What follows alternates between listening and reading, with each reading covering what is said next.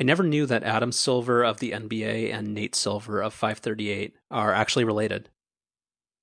is is that so? It totally is true. Look it up. Wait, really? Mhm.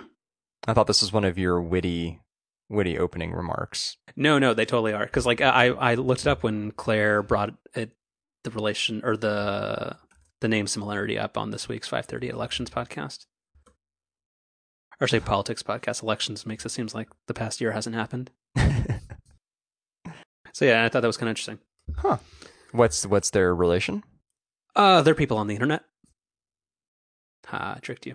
All right, Yeah, can- we're still cutting all this out. we're, we're not.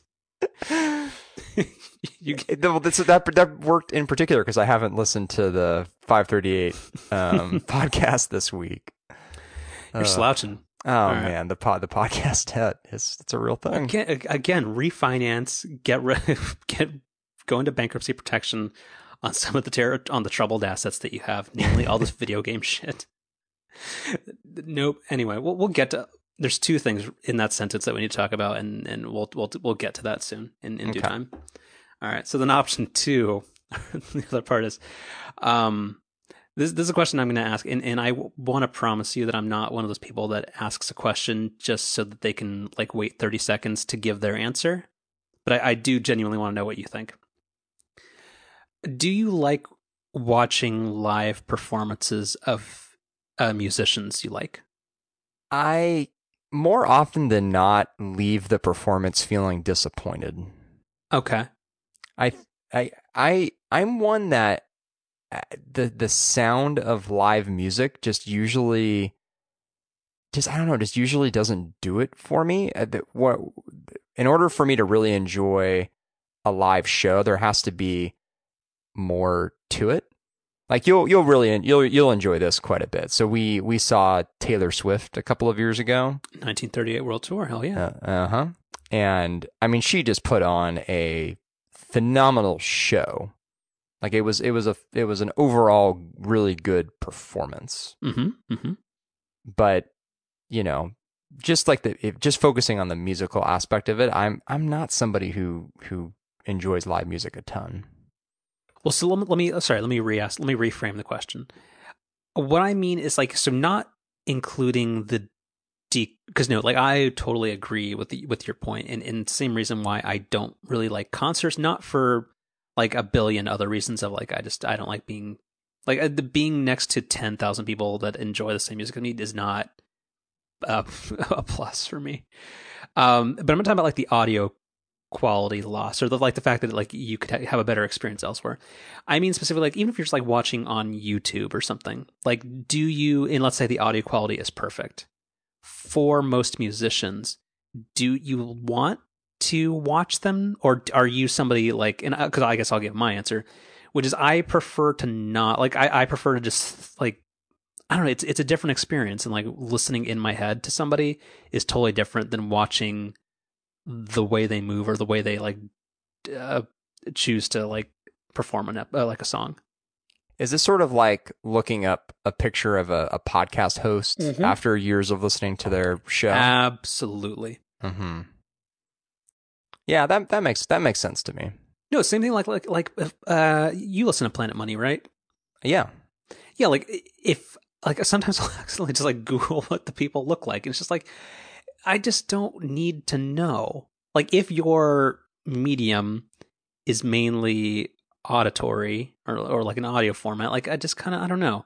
It feels like that changes the relationship a little bit. I I don't know. I, I see what you're saying. Yeah, I don't like. That's why, like, I don't think anybody should ever go to our website and, and ever look up a picture of what we look like, because it's going to disappoint you, Oh, it, it most definitely will. or not even yeah. disappoint. It's just gonna you're gonna be like, yeah, this is weird. Uh huh. Yeah. it's, two, it's two nerds. They they look like yeah, definite hashtag coastal elites. Uh huh. Yeah. Um, yeah. Okay. Uh, do you have anything before we jump into follow up? Because we got a packed show today. We got a pack show. Let, let's get into it.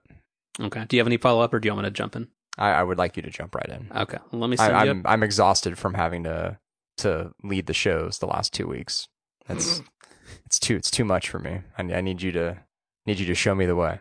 I do appreciate the fact that I, I phoned it in and was too busy with other stuff that I made that that makes it seem like I delegated responsibility.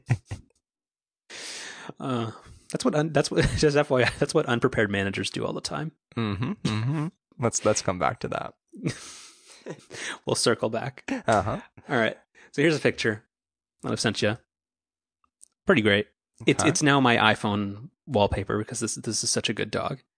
But it it was shot on an iPhone 7 Plus Yeah. with with portrait mode. And here's the thing, this is I am on board the portrait mode train officially because of this photo.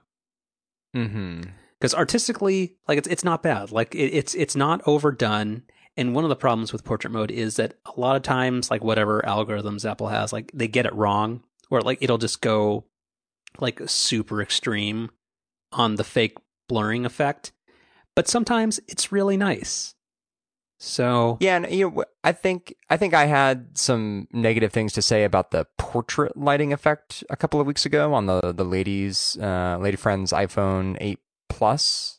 Um, but we used that again this last weekend in better lighting conditions, and it it's pretty great. I mean, you have to be you have to be kind of in a certain type of setting for it to work well, but and which is kind of similar to the bokeh effect as well. But when it does work, it works really well. quick question: Is portrait lighting exclusive to the eight? Yes, they. I thought there it was just a software thing. no. There was a. Um, I they might have been on Upgrade or it was some podcast with that where it the the claim the fake news claim was made that it was backported to the iPhone seven, and that is that is not the case. Who reported it? Can we get their license revoked? uh, we'll have to we'll have to work on that. People should look into this. Yeah, the FCC will get back to us in six days. Uh huh. Uh huh. Should really look into that. Um. So yeah, this is a pretty great dog. She looks like she's. Please put it in the show notes. It looks like she's contemplating every decision, she's every ball she's ever tried to catch. Um. Just wants to know, kind of, yeah, what Yep. it all means. Already in the notes. And spoiler alert, dog, it means nothing. Mm-hmm. Um. Uh. Other follow up. Um.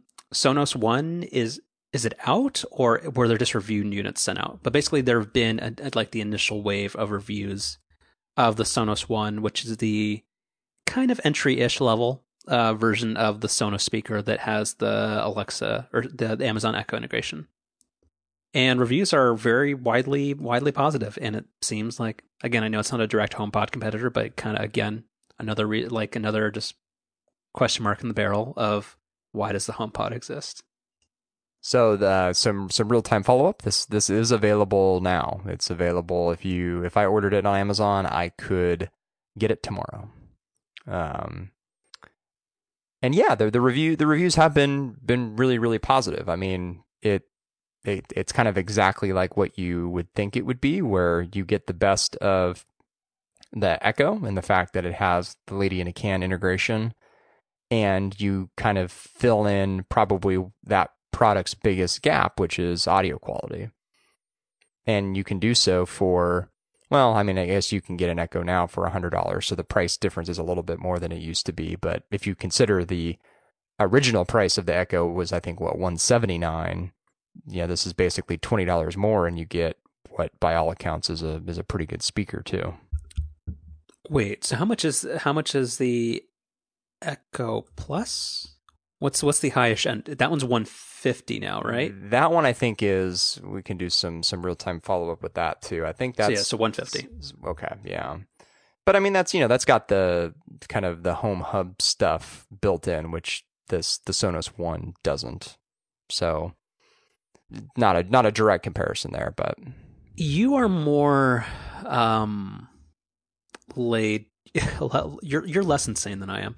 So would you trust the Echo Plus? And I'm not saying like from a privacy perspective, but like to be your Hue Light bridge? Because I, I appreciate that it's integrated, but if you were buying this, would you probably still use the bridge? I see. I I guess I feel like after months of tinkering, I finally have my smart home set up kind of in a good place, and I feel like even if I look at it weird, it's going to just completely break. So so no, I, I wouldn't really trust moving everything over to something like the Echo Plus. But I guess it's not specific to that device. I just have everything set up the way I want it to and don't want it to to break. Well, on the plus side, now that you're canary free, Ah, see, I see what you did. Nice. I, I don't know what you're talking about. and I can't tell if you're trying to do an endorsement for Walgreens house brand of stuff. Oh no, that's Um, I, you. I would say it much more excitedly. You know, something like nice. But what I was going to say is that uh, on the plus side, in terms of the looking at it wrong thing, uh, at least between like the hours of 11 and 6 a.m., your canary won't bother. Um, so you can't look at it wrong during that time.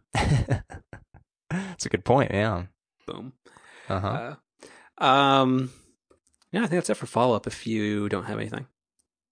Um, trying to look through the the topics here to see if anything I have falls into the um the follow up category. I mean, the Apple TV stuff is sort of follow up ish. Yeah, okay, but, so in that case, we will use this as an opportunity to pivot to that.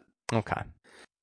So I want you to explain a lot of things to me because it, the Wall Street Journal reported some. I think there were actually multiple rumors this really uh, this week related to uh, an Apple original video, Apple's ambitions in uh, original long form video content. That is something beyond um, the jokey Planet of the Apps thing, which Apple was allegedly like half serious about, but every, but apparently now that everybody hates it, they're like, "Aha, we, it wasn't serious." Um, and then there was that carpool karaoke thing. Um, so I, I want you to explain to me what this is about, why Apple needs to be in original video content at all as a company that makes most of its money selling you um, a black rectangle. Um, and just just ex- explain the whole media landscape to me that makes any of this make sense. Uh, so I don't think I'm going to be able to, but I will. I will give you my my thoughts, which which like which will actually probably end up proving kind of the opposite of what you're looking for. But um, so so the context for this is Apple, according to the Wall Street Journal and others now, have signed a deal with Steven Spielberg, who apparently is going to bring a, a reboot of a TV series that was on in the 1980s called Amazing Stories. It's a- some some sci-fi uh, show, which I'm I'm not particularly familiar with, but people have generally had good things to uh, to say about. Um, you know, I, got so many thoughts on this. So, I guess thought number one is there's definitely a sentiment that because Apple's bringing on talent like Steven Spielberg, and there are two different Sony executives who they've also recently brought on who are, are listed in the Ars Technica article that we'll put in the notes, that because they're bringing all this talent on board and they're devoting up to, I think it's a billion dollars um, towards this original content initiative for 2018, kind of looking to produce a, this Ars Technica article says about 10 shows that all of a sudden Apple's going to, you know, become the next Netflix or, you know, be able to sort of instantly put the legacy of something like Planet of the Apps and Carpool Karaoke behind them. And that that could that could happen, but I'm not really willing to just say because they've signed these two Sony executives, they've dedicated a billion dollars and they've now signed a deal with Steven Spielberg that automatically means that they're going to make some compelling video platform. I'm highly, highly skeptical of that. So that's that's sort of my, I guess, first main takeaway. But then to kind of get more into your specific question, I I really don't know what the play is here because there's obviously two very different directions that Apple could go with this. They could have this be a platform which is exclusive to their hardware and exclusive to their ecosystem and use this as a way of driving additional Apple TV and other hardware sales. Or they could make this service available across platforms on Android, Windows, etc., and view this as more of a recurring revenue opportunity.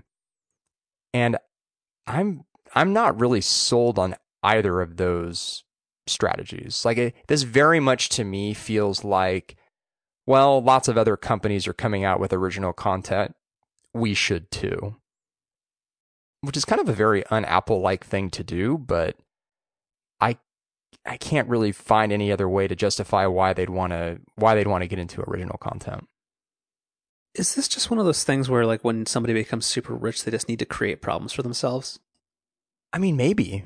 Like I mean like when when you need to like when you like you're just like like you remember that you know that that cat thing I like that like where it's it's the I should buy a boat cat. yeah, you know I, this I is do. right. I do. So yeah. is, is that just what Tim Cook's doing? Like where he's like, I I need a a a, a, a, a just a costly expenditure that will bring nobody joy, and and just will ultimately, okay. So I'm. Mm. So I know I, I I know I I suggested you shouldn't bring it up, but like but like so this week's upgrade, and a lot of people have have discussed this in in, depth. Um, and everybody seems to talk about it as though it's a foregone conclusion that you know what Apple is working on original video content and they are going to be like they have the money in the bank and they they are a going to be a, uh, a top tier uh, video creator because that's what you do when you have a lot of money. So I just don't get why that's a thing because like for perspective like when you look at um like an Amazon, you get why original video might be for them. Even though they're a company that mainly makes money by just facilitating commerce and selling you stuff and being like a retail middle middleman.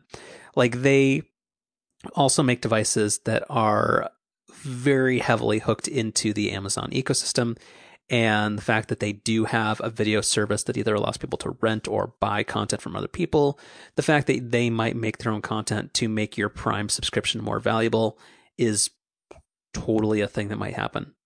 Google is not doing this just because why would they? Like making a music service makes sense. Like it, it it's it's like Apple having a first party uh, subscription music service compared to just redirecting people to Spotify. It absolutely makes sense the fact that they were doing some ancillary music video content that complemented Apple Music, maybe less on brand, but still makes sense. But like the idea that Apple needs to, or that it even makes sense for them to potentially be like a Netflix competitor makes no fucking sense to me. And I just don't get it because is this going to be part of your Apple Music subscription? It seems like all all the rumors say that no, it's not. So therefore, how much does this cost? Do I need it in addition to Netflix? Of course I do, because Netflix is making all the content that people want to watch now, like the them plus HBO plus sports if you care. Like those those are the two to three subscriptions that you need to have. So why does anybody need or want this? Is this just like another thing that you'd have to subscribe to? And since it's Apple, they're gonna find a way to screw like or t- to make it less than ideal for anybody that doesn't live the entire Apple ecosystem life thing. Like I just don't I don't I don't I don't get it. Like for for the supposition or like the the premise that Apple is going to do this to prop up like Apple TV to say like you know what this stuff is exclusive to the Apple TV streaming box and this is how we're going to move all of these overpriced uh, 4K screensaver boxes, which is basically what it is.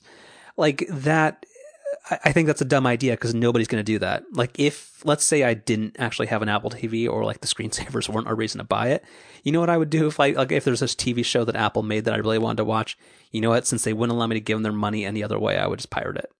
Like I just, I, none of this adds up to me and it, I, I just, I, I don't get it. Yeah, we're in, I think, total agreement here. And to relate this to something that you and I have also been in agreement on for a long time is sort of people's misplaced excitement in the idea of the shift towards IPTV and how there's this utopian vision around how people can have access to more content for less than what they're paying for traditional cable. This Apple service, assuming they go down the route of tying the platform into their hardware, brings up like a whole new complication into this where I personally think that when you start adding up these monthly service fees across all the different platforms, those alone are going to put you probably at or above what you'd what you'd be able to get traditional cable for. But now, if you start throwing in the fact that you well now you also have to buy this hundred and you know seventy nine dollar box to even have access to pay ten or fifteen dollars a month, whatever this ends up needs, needing to be. I mean, that just throws the equation further out of whack. So, I mean, yeah, we're we're totally in agreement here. And again, like I I'm I'm really not not only am I confused by all of this, but I'm really I'm really skeptical too, because you look at a company like Netflix, which is sort of the poster child for being able to build out original content on the internet now. I mean, they've been at this for years, and I think their their budget for next year was something like eight billion dollars. So the, the idea that Apple's going to be able to just sort of hire a few people, throw a billion dollars at it, and create some type of compelling service, like I, anybody who's willing to just give that to Apple and say, "Well, yeah, that's inevitable. That that'll happen." I I don't know. I'm I'm highly skeptical of that. And and that's exactly it because you, you uh, like and that goes back to like my other point which is like that you have to like think of like what is this what is the purpose of the company that's doing this? Like if you're netflix or even like cause, uh, one of the examples that jason brings up a lot is like C- what is their uh, cbs's um over the top subscription thing called? C- cbs all access. So like they're a media company. Their whole thing is they take either advertiser money or subscription revenue, like in the case of Showtime, and they will convert that into moving images that people want to watch. That's that's their business model. Apple wants to sell you shiny pieces of plastic and aluminum. What like even if you go with the idea that Apple is trying to become like a hybrid subscription revenue company, like who why, how is this possibly the way that that happens. It just seems like it's so much work for something that probably won't pan out. And again, if it does, like who's who's happy about this? Like it is so if Apple lands some really big talent that uh, wants to make a really cool show with few limits well, one, first, I don't understand when Apple became the company that's going to produce that type of content because I always thought that they were like, oh no, like we, we, we won't sell this or blah, blah, blah because of content reasons. So let's say that some like Breaking Bad 3 or like Better Call Saul gets taken off AMC and now it's, it's an Apple, it's a Apple Watch subscription service thing. Like, who, who does that benefit? The people making the shows won't want to do it because like nobody's gonna be able to watch it. Apple is gonna find a way to fuck everybody and make it so that you can't watch it on a non-Apple device. Like even if like are you gonna be able to watch it in a web browser? Probably not. Are you only gonna be able to watch it on Apple devices? Well, then that that's that's dumb. Like who like the whole reason why Netflix and Amazon well, actually, Amazon probably less so when I finish the thought. Like Netflix's strategy has been let's make our video content accessible and easy and work on literally everything. If your box or your thing can execute code, Netflix is trying to find a way to shoehorn their app onto it. If if you have a shitty TV that supports even the most rudimentary apps, Netflix is there. If you make a crappy Blu-ray player, Netflix is there. Apple's not going to do that. They want you to spend $180 on this set top box to to watch another subscription service that I have to sign up for. Why? Yeah, I, the the two strategies that I outlaid at the beginning of the conversation, wh- whether they wanted to use this as a lock-in or using this as a recurring revenue mechanism, I I'm I'm with you still, and I I do think that between those two options, it's more likely that Apple will go with option A and use it as a, a lock in mechanism. But you bring up a good point around how that dramatically limits the audience, which dramatically reduces the interest that content providers are going to have in the platform because I mean of course they care and probably first and foremost care about the money as as any reasonable person would but they also care about their creative works being seen by as many people as possible and if you're going to lock that content into a platform that's not really reaching out to all that many people because as it turns out people probably don't want to spend $179 on a set top box when they can get one for half that price with the same if not better feature set i'm yeah I, am not i'm not really sure I'm not really sure who that works for. And I'm just not really sure why why they need to do this.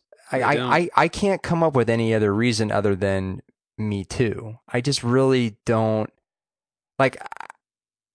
I, honestly, the the Apple TV 4K, if it were, I'll I'll, I'll even give them a little bit of of of a stretch here. Even if that box were 129 dollars, ideally, I think it would be 99. But even if it were like 129.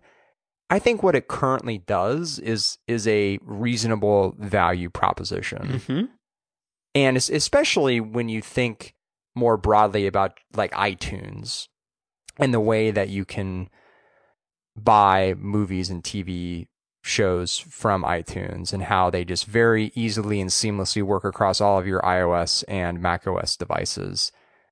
That's that's already sort of a compelling enough content strategy for those devices and I I'm just not really sure how this original content platform kind of fits into that.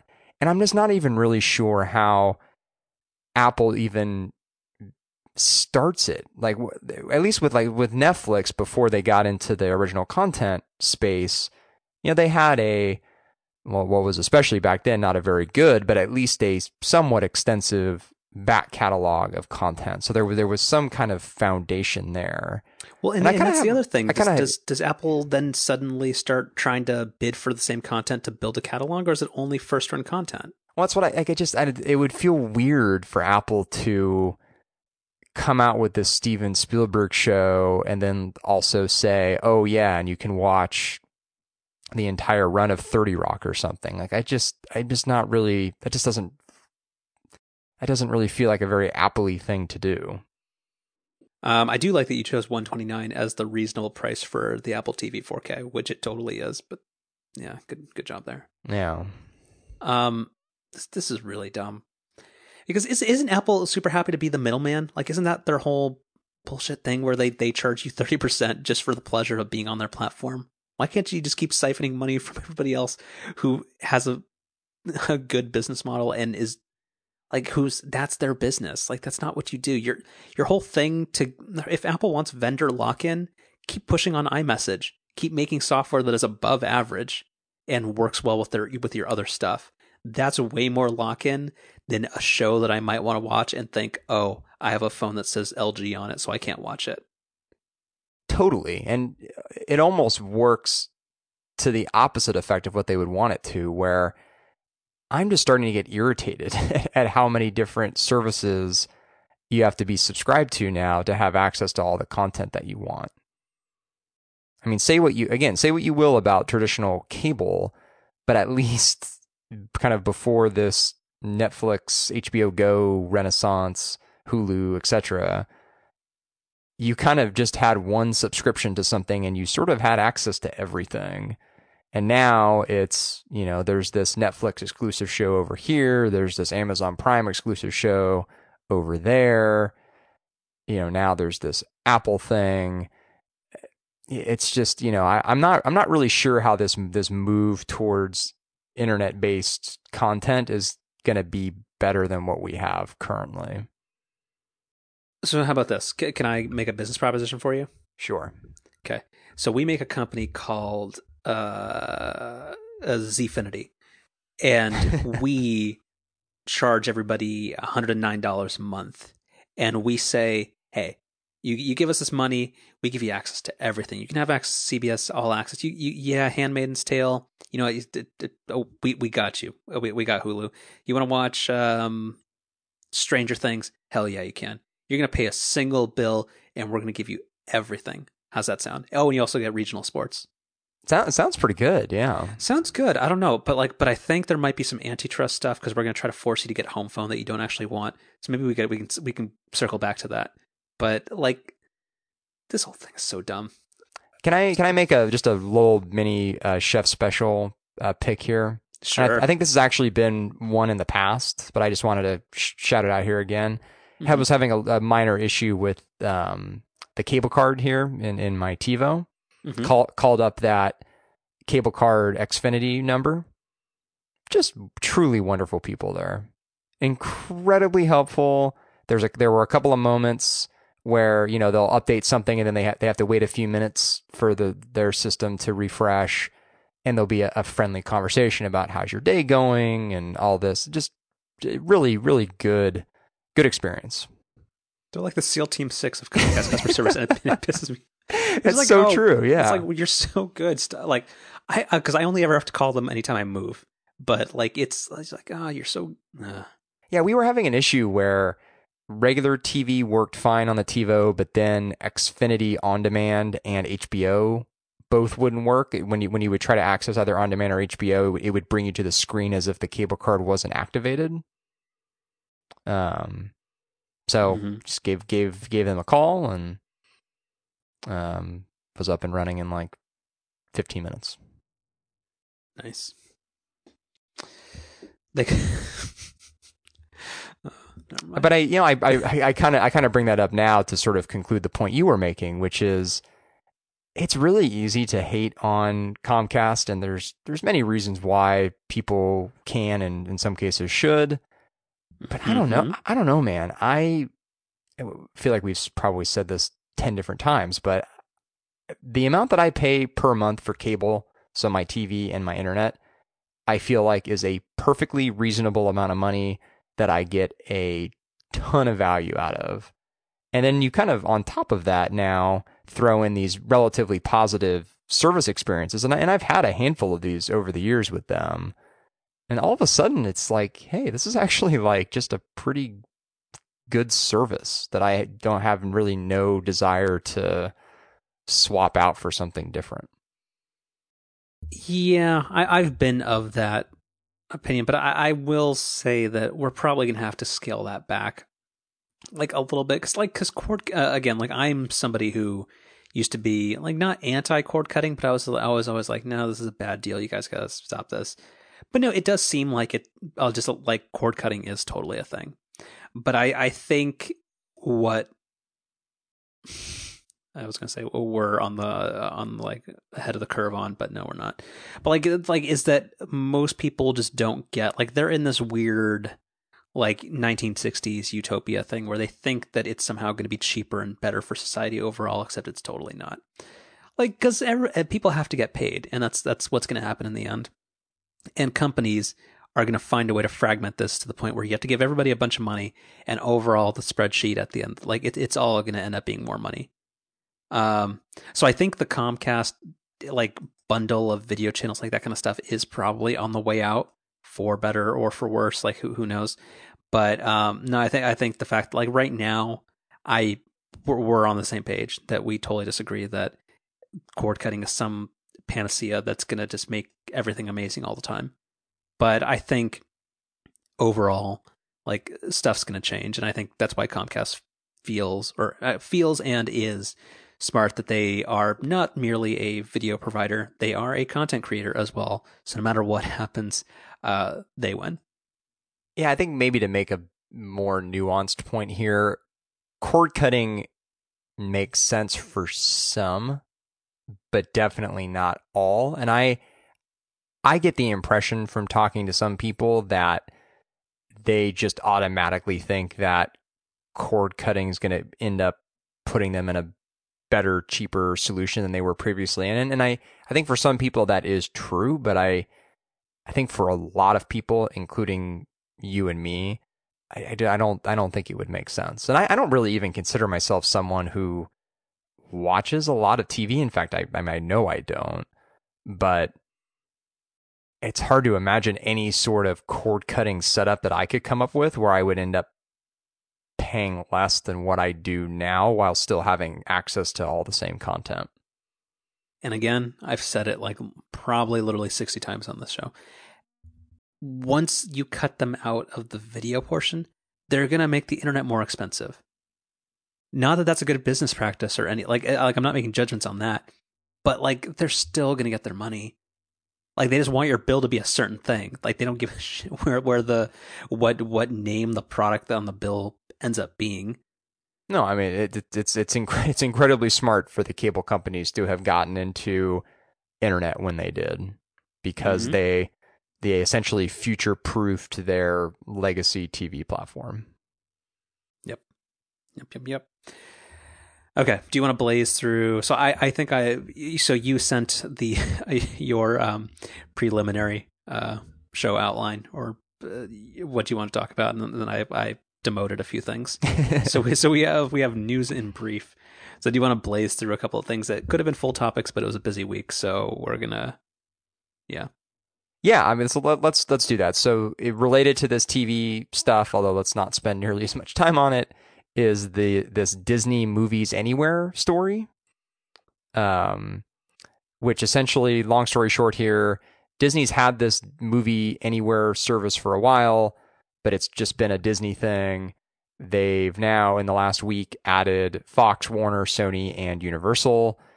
And I have not yet tried this for myself, but by the sounds of it, it basically sounds like with any of these participating studios, if you've purchased a movie on just about any sort of online video platform, whether that's iTunes or the Amazon store or Vudu or the billion other services that are out there now, or even if you've bought in the Blu-ray and you've gotten one of those like digital download codes, now all of a sudden you're going to have access to those movies on across all those platforms. So if you bought something on iTunes, you're going to have access to it on Amazon and vice versa. That seems that seems pretty pretty great. That just seems sort of like objectively a good thing both for the studios and for the consumers. Yep. so that's your that's your hot take. Like I think it's like it's it's like one of those things. Like it's it's like unlimited mimosas. Like you can't. There's nothing here to be mad about. Like somebody somebody may be getting screwed, but it's certainly not me. So I don't put and put put this in the category of things that you kind of knew were going to happen, but it just happened a lot quicker than you would have expected.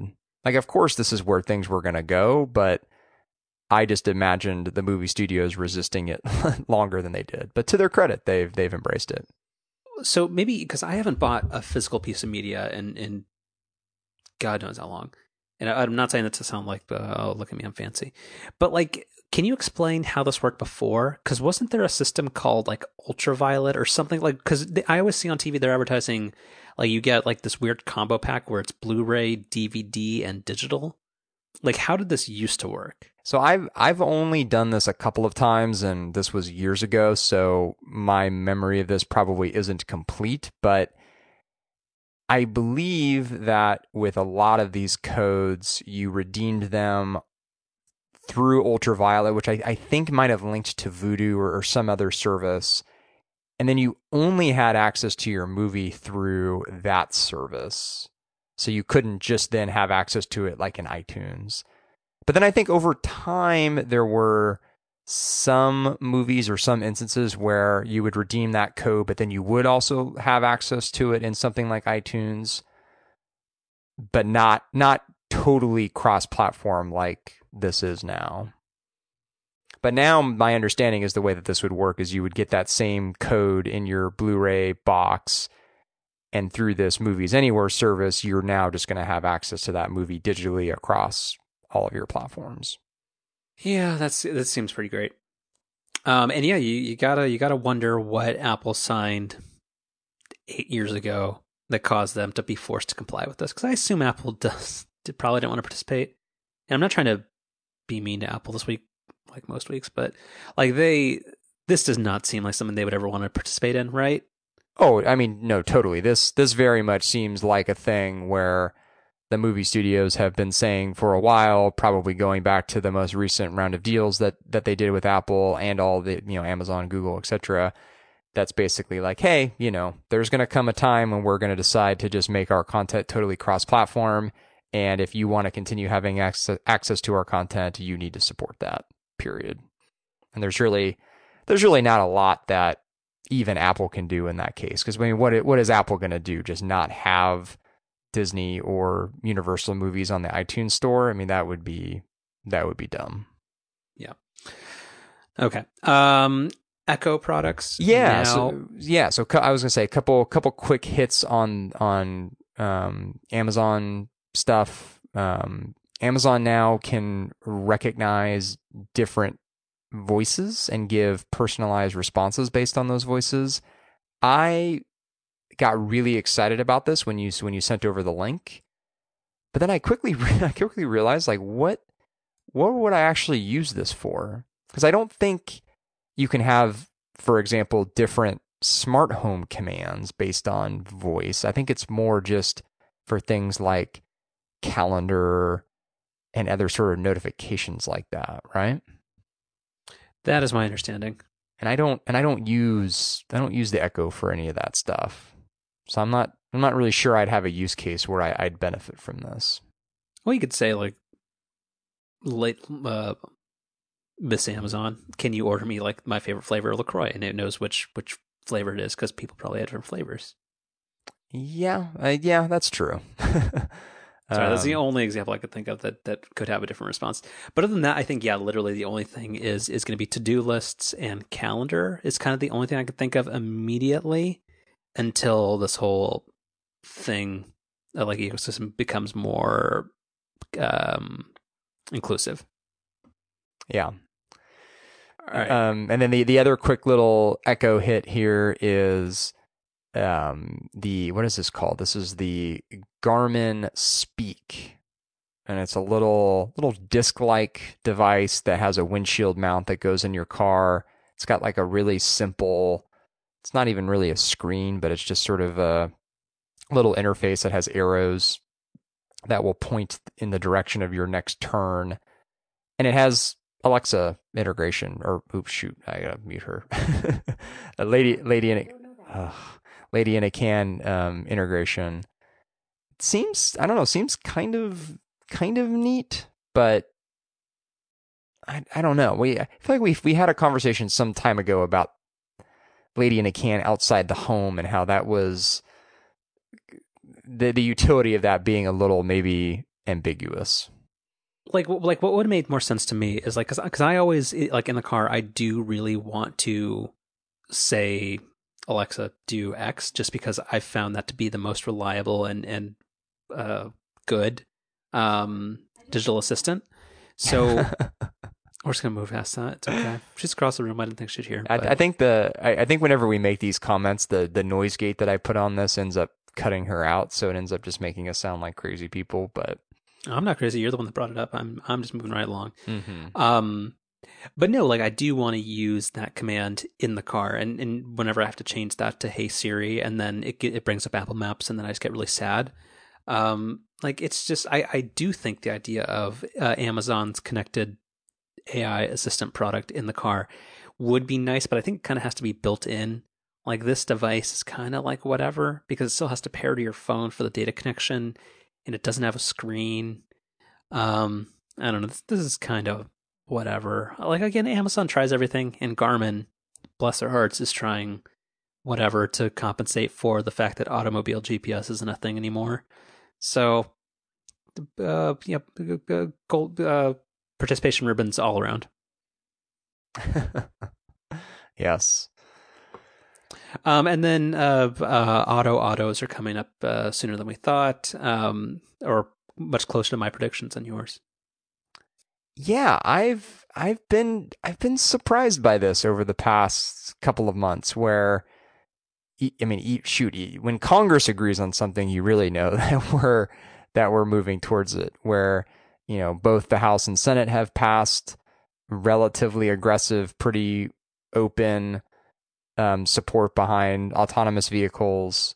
What does the Freedom Caucus think? I don't know and don't care. Um, and then there's there. We'll put this in the in the notes. There was a um, L.A. Times article that um, talks about how California can allow or might be allowing autonomous cars on the road by June of next year. And we're talking like I think full level five autonomy, which you know, I mean, we'll we'll see if that actually happens, but just the fact that governments are coming out and saying that that's possible and that they'll support it is I, I mean I, I'm I'm this is like one of those areas where I'm super happy to be wrong. I, I'm glad that my my pessimism is is proving to be misfounded.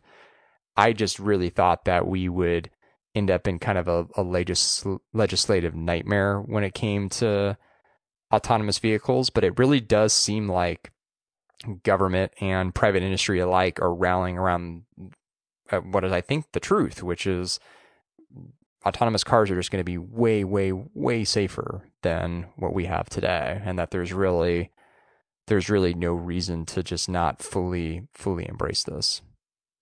Cool. All right, that concludes news in brief. All right, now time for a sponsor break. Sure, go for it. You want to talk about some shady mattresses? no, we're, we're going to postpone that, uh, postpone that to next week. I really want to burn my Casper mattress. I've, it's really uncomfortable and I don't like it, but we'll, we'll, we'll get back to that. Uh, Well, and we'll, maybe we can talk more about this next week. But I so I sent you the I sent you that picture from the other night because I walked by that that Casper store that they have here in San Francisco. Mhm. It you know it looked pretty weird in the pictures that got posted online when it opened. It, it seeing it in person, it's like ten times weirder. It's uh, ugh, I- it's We're, we're, we're, we're There's like- talk about it. there's like fake grass there. There's there's just I don't know. I'm not really sure what's going on there. Okay, we're gonna we're gonna talk about it, and and, and you're gonna be required to read that entire article about their scammy practices. And I got I gotta, I gotta I'm gonna I'm probably just gonna end up buying one of those fucking really expensive Tempur-Pedic things Oh man, because really? the problem because this bed is really uncomfortable, dude. Hmm. Like I I don't like it, and and here's the thing: I assume I just have to throw it. Like, I, 'cause who's gonna buy a used mattress? So, so I'm gonna get murdered on Craigslist in in hopes for forty dollars. So we'll get back to this tomorrow, or uh, no, actually two weeks from now. Um, all right. I know we're we're we're recording next week. You- I, I you, you- when, you- when you fling the country, you, have thought you you thought we weren't weren't going to do it. I thought I was doing you a favor by telling you about that weeks ago, but I think it's Yeah, just I think it's just caused more confusion. can you? Here's the thing: if you, if anybody who ever works with me, like I, I, I'm a, I'm a bright guy and I am on top of things, but don't tell me things are going to happen four weeks ahead of time when I don't need to know it because you're just going to just going to everything I'm thinking of for the time being. Like it's it's just not Oh. helpful. If you say you're taking a vacation, I don't want to know because it's not going to help me at all. It's not going to give me any additional context. I'm just going to think, oh, that person's unavailable. I, I've t- I've totally I've totally done the thing where I feel like I've told you about a scheduling thing just a couple of days in advance, and I've I've felt bad that I haven't given you enough notice. But No, that's fine. because if like the if the um not intellectual what's what's the like if if my like thought capital like if, if i don't have to think a lot about it you're not helping me just just i like I, I can i can take short notice if it's not if i'm not having to scrap a bunch of stuff i would have done otherwise Uh, so anyway, we we uh, we are recording next week, but then not the week after that for people who are looking to schedule their podcast calendars accordingly. Mm-hmm. mm-hmm. Um. All right. So let, briefly, actually, no. Let's. Okay. You do you know anybody who's not me that has the new crappy MacBook Pro? There are a couple of people in my office who do, but that no, that that's about it. Okay. So let's. So th- there's a couple things here, and we're only going to talk about this briefly because I think the Twitter topic's going to take a while. Um, Marco has done another fantastic article. Like he he's been crushing it recently, or like he, he actually always does. Like you know how he did the whole thing about what the Apple Watch needs in order to be a good um, platform to support podcast listening. That was an amazing article that was very detailed and very rational. And then this uh, this week he wrote something about USB C and just kind of why it is such a mess and why it has all this inconsistency and why kind of it's weird that Apple pushed so hard to get this horse out of the gate. Um, and yeah, people people people should go look at that and listen to that. And like it was just kind of overall, I think the thesis was that uh, Apple probably they like they super identify with the alleged promise or like the initial promise of um what USB C was, which was like one cable that rules them all, and regardless of whatever application you want it to do, if, if it's for charging, if it's for video, if it's for data um, I/O and that kind of stuff, like it's the same connector, and it doesn't matter what port it is, and everything's amazing all the time, except due to like um, cheap, crappy cables and weird dongles and limited support based on the logic board that's inside the computer. Some ports don't do this, and some ports don't do that, and some aren't full power, and some like there's just so many things about USB C right now that are just kind of a mess, and it's kind of gonna be a mess for a long time. And then by the time it gets sorted out, Apple's gonna try to have moved on to the next thing because I think it's gonna be two millimeters thinner. This And this he's not wrong.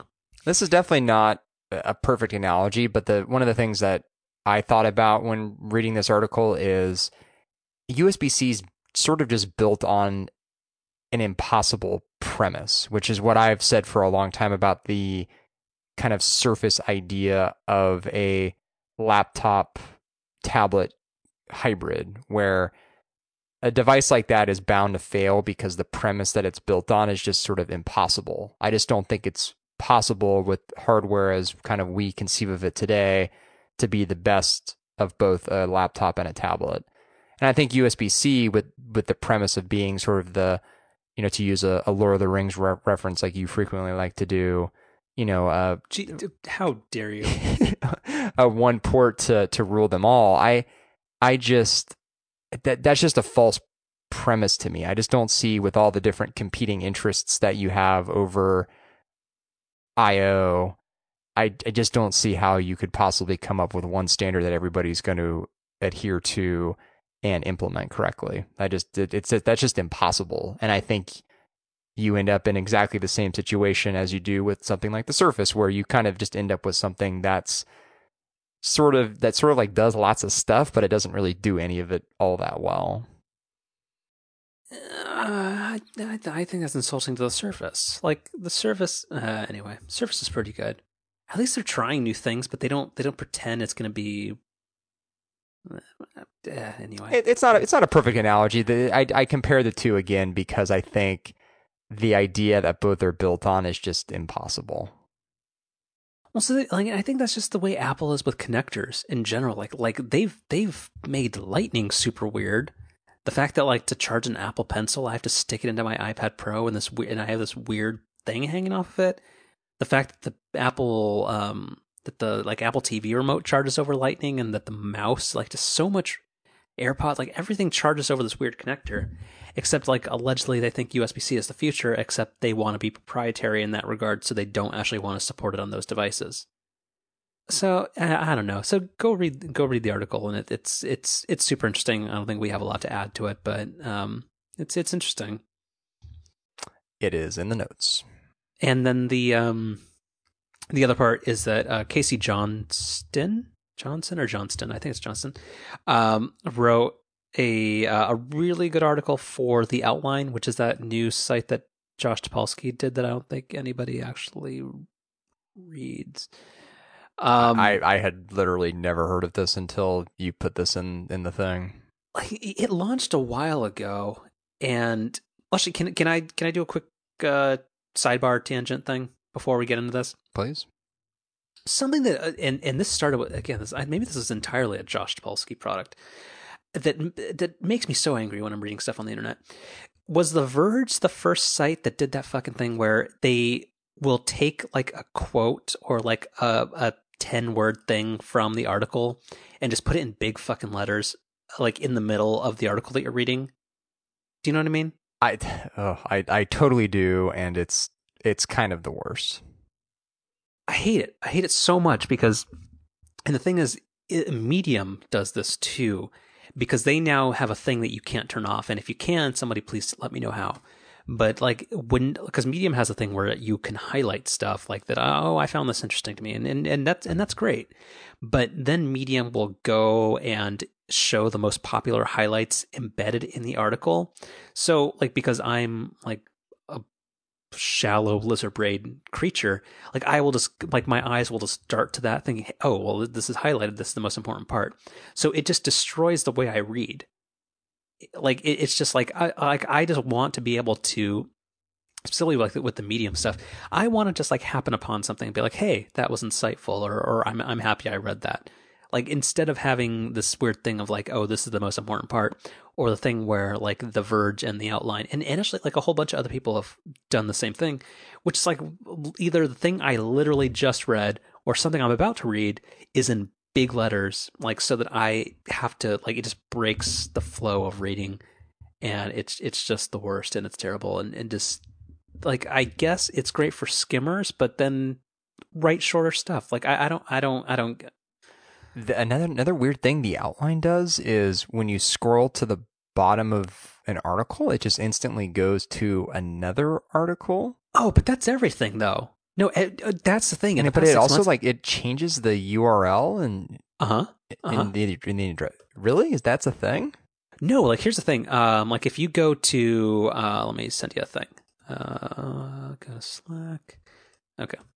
So here's just like some random article from uh, Bloomberg, and Bloomberg is just like a super normal, traditional like news outlet.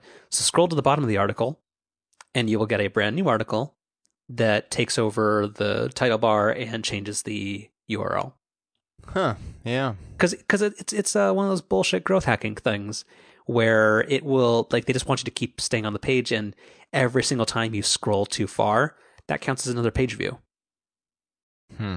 and and it, of course it has autoplay video because everything has to be terrible. Hmm. okay what were we talking about? Uh, Apple a- Apple TV, right? the keyboard thing. Um luckily my letter n has been more cooperative recently but yeah i've had this this terrible computer for all of three months i think maybe even less. And yeah it's it's the the keyboard which is not that good and and is loud and is not and is not good um yeah has shoddy keys that apparently the only way to fix them is to take it to an apple uh, genius grove and have them run three diagnostics on it that take an hour um, and then ship off your computer to have uh, these fragile, fragile keys replaced. All in Apple's quest to make shit thinner that didn't need to be thinner. the the the the new the new keyboards continue to be something that I'm just so confused by. I I, think. I mean, putting these reliability issues aside, which is now just sort of icing icing on the cake with these things.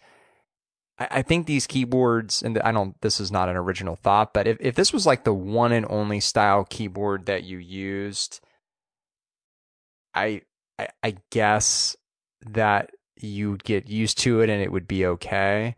But like the question I have for you, because this this story that came up this week around the defective keys eh, reminded me of something I've been meaning to, to circle back up with you on, which is checking in with the laptop that you have, which is I just would think that it would be really distracting to to go back and forth between this this style keyboard and then basically any other style keyboard. Like I don't know how you do that throughout the day.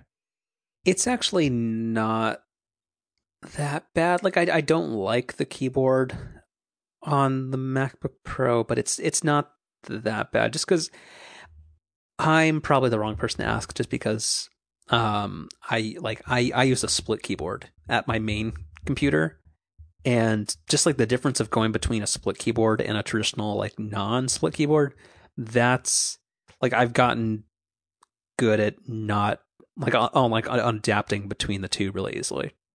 Like I can still type super super fast on my Microsoft ergonomic whatever whatever, but uh, like it it's fine.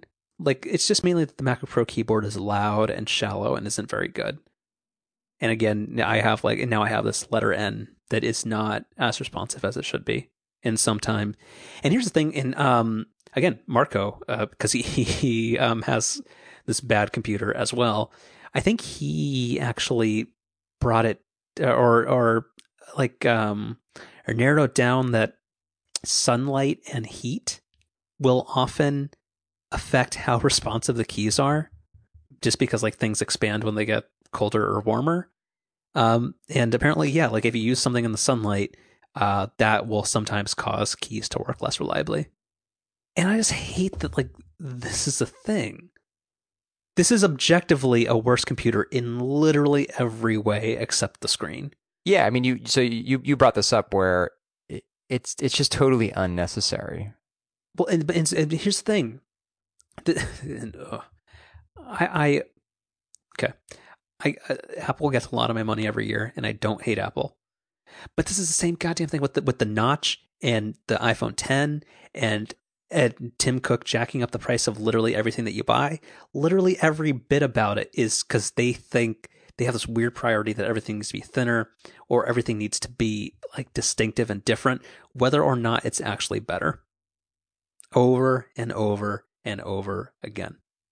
Like the iPhone 10 is insanely emblematic of this. They didn't want to make it look like every other Android phone that was about to come out that had an edge to edge screen that's truer in the in like the phrasing of edge to edge than what the iPhone 10 is. So they have this funky ass notch thing that people are gonna have to design against for the next three years until they can find a way to get rid of it. And that's just what people have to live with. Uh, you and you and I are agreeing too much this week. But here's the thing, I but uh, but no, I think here's the uh, you, y- something happened to you where you're you're you're much more amenable to the right side of history. Um, because you used to give Apple so much leeway. Like I just think this man that 2017 is. Mm.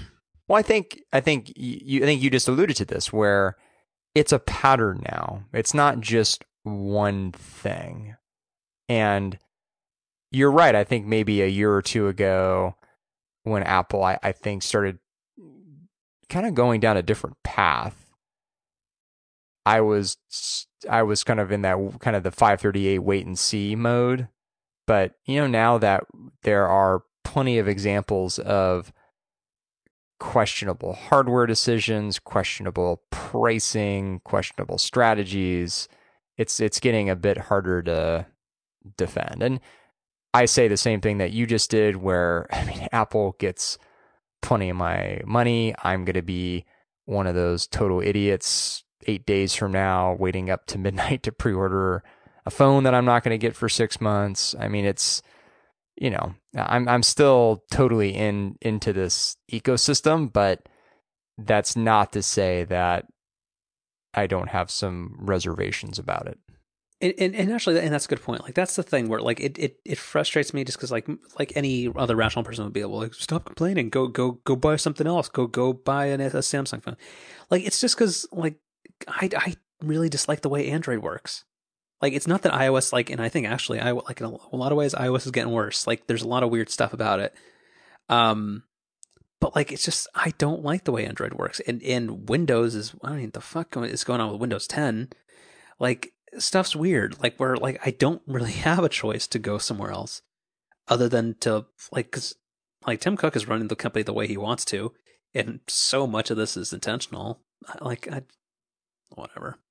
Well, and, and the big the big thing for me is, and you know, this has been a punching bag for a while, and I think in the early days it deserved to be, but I far less so now, which is iTunes. I mean, for me, or not iTunes, iCloud geez, you gotta get it. You can't you can't mix up your i names. You could really screw up your point.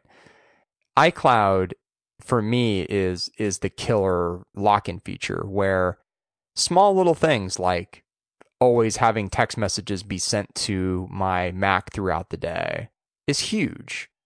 You know, the calendar syncing works great. The contact syncing works great. Like I'm I'm totally into that system and I, I know there are ways to achieve similar results with Google and that and that whole ecosystem, but having a setup like that, which I'm totally into, would would be difficult to kind of redo. Much like my my smart home, like I mentioned earlier. Mm-hmm. It all all comes full circle. Yep. Okay, let's uh let's get into I, I, I pine for the shows that we where we were interested in, and it was all happy fun times all the time. okay, let's let's talk about Twitter. And this is not going to be me preaching about my no Twitter strategy, even though I probably will. Um, did you read the article that I sent you and, and gave you as assigned homework? Yes. Okay. So there have actually been a couple of articles, and actually, it's been a kind of bad news week for Twitter. But w- when isn't it actually? um, yeah. The main one, which I'm actually, I, I, again, I don't have a good sense for kind of what kind of traction this article got outside of like the design and like super like early Twitter communities. Basically like Mike Monteiro, who um, is a co-founder at Mule Design, uh, was a super early Twitter user back when it launched in late 2006. Um, and like for the first few years, Twitter was actually like a pretty tight knit community. Um, but he just wrote kind of like the story of like the early founding and stuff like that and kind of how things were back in the good old days and i know that's subjective and that's relative and a lot of other stuff but um his main thing i think was basically that like twitter like and let me know if i'm summarizing this correctly twitter was built on the concept of like giving everybody a voice and that overall that like was a noble goal to have but that when you actually think about it and as like the service grew exponentially. Like that idea doesn't necessarily scale because Twitter didn't really choose to design around the like harassment and like other awfulness issues that come with giving everybody a voice.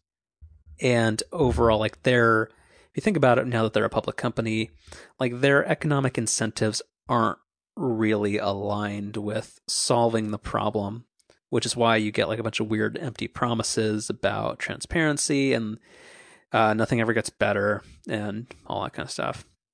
And then his main thing, I think, is basically that uh, Donald Trump is kind of like what we get as a result of all of this, and the fact that the company is completely unwilling to um, basically uh, ban this walking terms of service violation, which is our president, um, like is is a problem where we have somebody who is basically using the social network as a tool of abuse and bullying and harasses people and, and all that kind of stuff, and is eventually going to start World War Three um, in a tweet, like that. That's a problem that you kind of have to eventually grapple with.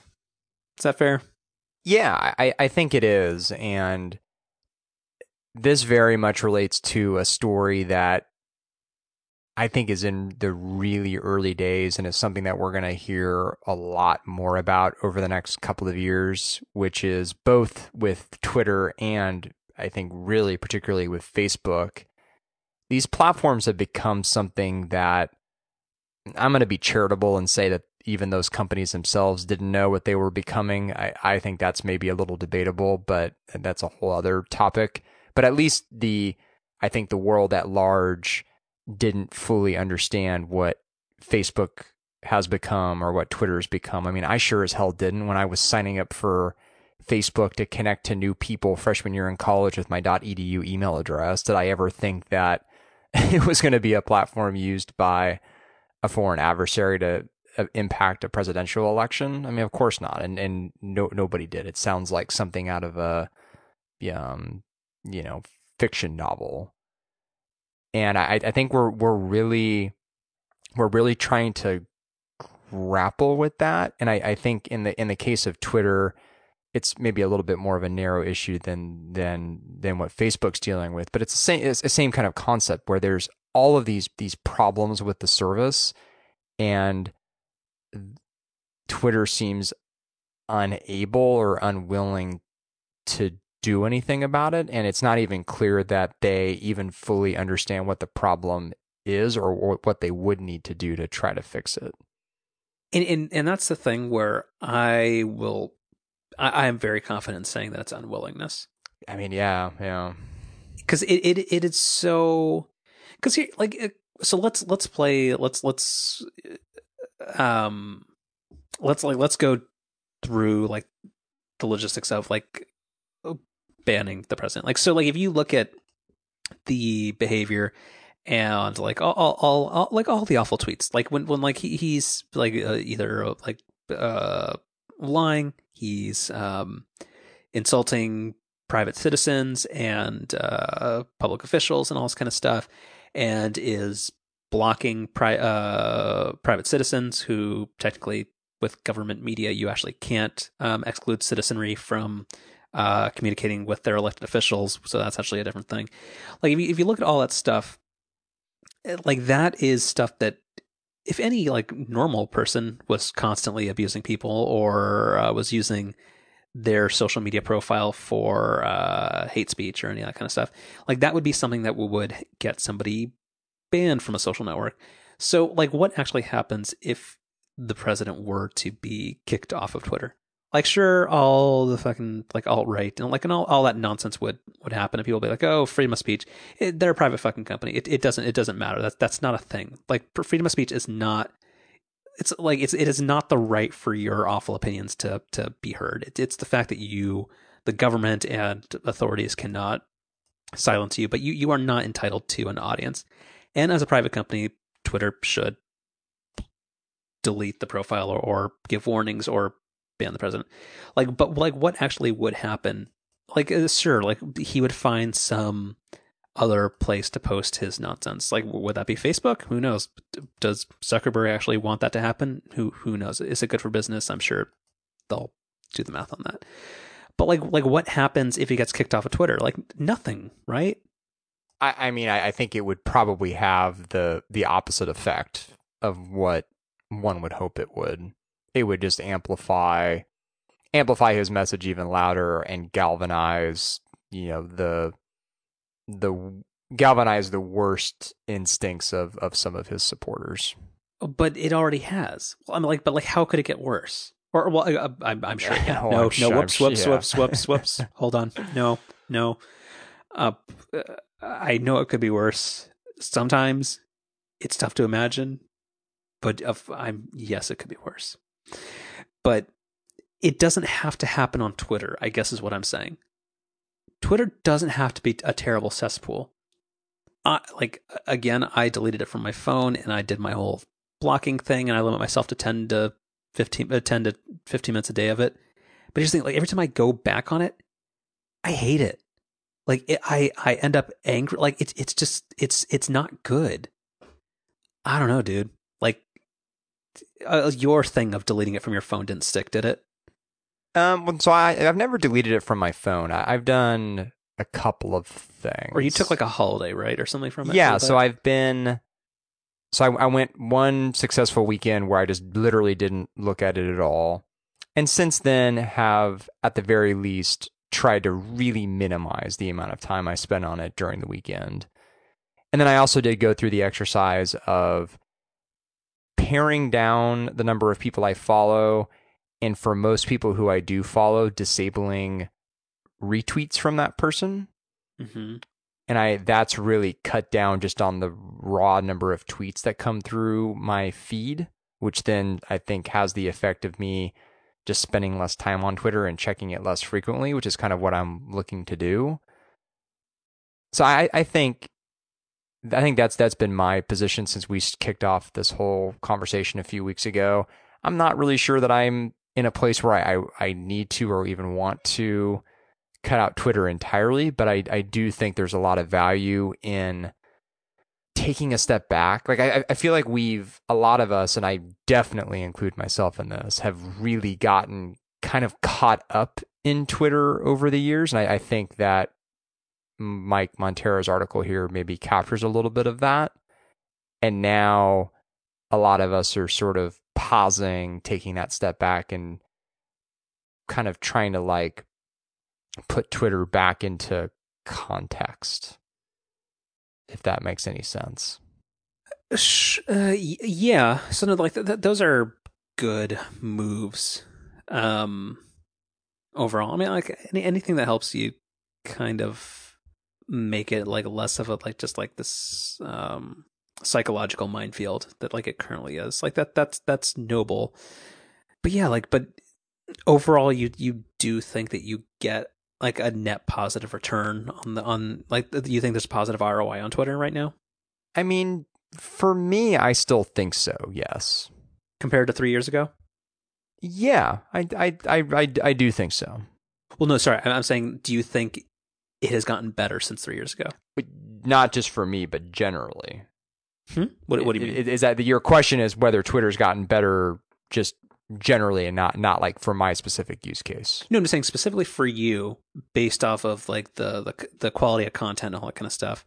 Do you think you get more or less out of more, or do you think like excluding like like including the mental anguish? Like, do you do you think it's it's a net positive for you? Yes, I do. Huh. Interesting.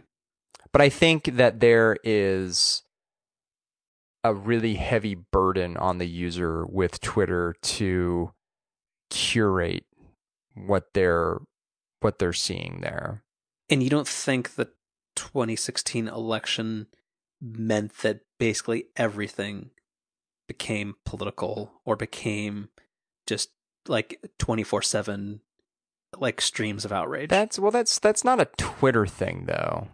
That's just a But Twitter's one of the most direct like eye line like just sight lines into that. Definitely, but that's that's kind of a, a cause and effect question where Twitter is not Twitter's not the cause of all the all the angst this year. It's, the, it's it's one of the huge enablers. Yeah, that's that's true. But I'm I guess I'm not I'm not really trying to put the kind of awfulness that has been this year in a lot of ways on Twitter. Like I'm not really I'm not like Twitter would if Twitter weren't around this year it, these these feelings and people being outraged would kind of find their way out through some other means. I don't think in the same way though. Like I'm not like I hmm. Cuz I think that's the the the the, the million dollar question kind of is is like do you think Twitter is overall like in the political discourse whether you're saying on the opposition side or the like hashtag resist side like do, like do you think like do you think it's still an effective tool for that? And do you think like just these like micro controversies that people bounce in between all day long and it's just exhausting to see about like oh like what lie did the president tell like this hour? Like i mean do you you you think that's that would just no matter what like it's like the medium is not part of how that manifests itself? No it it definitely is but i i'm just not really sure that if twitter were to disappear tomorrow that all these little micro controversies would go away. I don't think they would. Yeah that's okay. That's I don't think you're wrong, but I just I, I and I and I, and I, I, I don't think you're wrong either. I mean, I, you're 100 percent correct in that Twitter amplifies the the kind of echo chamber that it can be, but that echo chamber exists outside of Twitter. Twitter didn't create that. But Twitter but Twitter definitely enables that. So where would it go? I mean, it would go to Facebook, it would go to Reddit, it would go to not, the thousands of other places on the internet where ridiculous conversations can be had. I don't think it would though, because that's just that's not how Facebook works. Like Facebook. Well, it, do, it doesn't work that of... way because there is Twitter. I'm saying that if you took Twitter out of the equation, being people would people would migrate onto a, a different platform.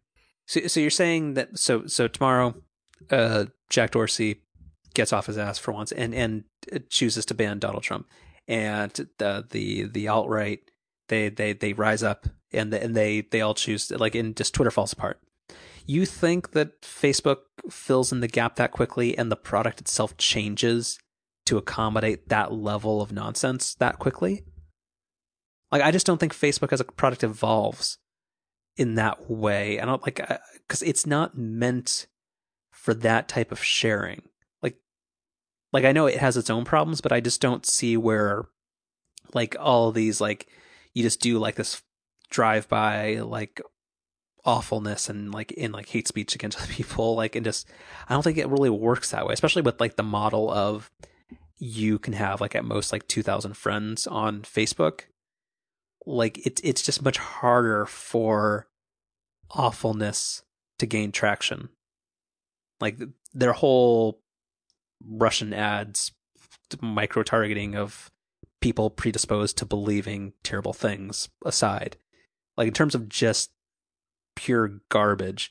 I think Twitter does have like they they they are the they are the Yankees of of shitty internet. now that that we can agree on. Um, I don't think you're allowed to use that as a show title because I think that's too too vulgar. um, sorry, they're the 2000s like the early 2000s Yankee. The, the, no, that the Lakers are shitty internet. Hey, Um, hey, hey, hey, hey. Lakers dynasty. Um, I don't know, man. Like that. That's it. So like, do you, so let me just ask. Like, does Twitter ever ban uh, ban Donald Trump? No. Why not?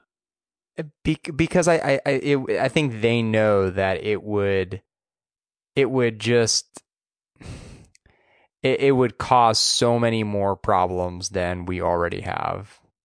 But like, what kind of problems?